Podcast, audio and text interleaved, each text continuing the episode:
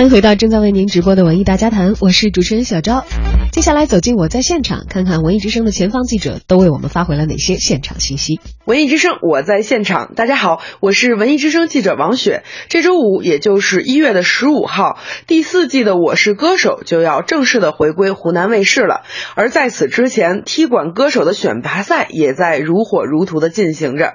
虽然《我是歌手》的正片在湖南录制，但是踢馆赛可是在咱北京录制的，而且全部都是通过芒果 TV 直播的节目哟。前几天我也去到了节目录制的现场，感受了一下热烈的气氛。我们最后一次惊叫，欢呼，好不好？给他们，给他们打打气，来。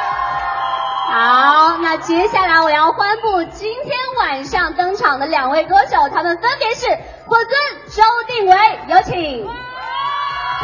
欢呼声、加油声实在太大了，我不得不把采访机的录音音量调到最小，可是仍旧抵挡不住人们的热情。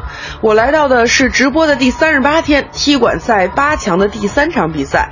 当天要在霍尊和周定伟当中选择一个人留下，他们的出场让场子热到不行。今天的我好幸福啊，站在两位帅哥中间，对不对？谢谢，来分别跟你们的粉丝打个招呼，好不好？霍尊开始。大家好，各位粉丝好，我是霍尊，谢谢。啊，这么短啊！谢谢大家的粉丝真的很热情啊！来，再次，三二一，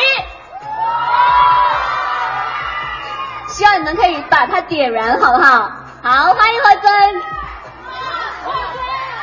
好，再来定伟。Hello，大家好，又见面了，我是周定伟，你们好。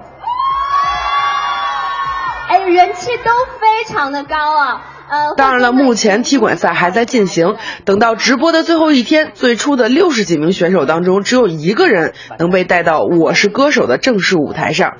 新一季的节目还没有上播，歌迷们的热情就开始涌动了。而且踢馆的选手实力都这么强，相信新一季的《我是歌手》也注定是实力说话，竞争激烈呢。虽然是老节目，但是也利用了互联网加，玩出了新花样。那么新一季到底如何呢？咱们周五就一起来看吧。文艺之声记者王雪，北京现场报道。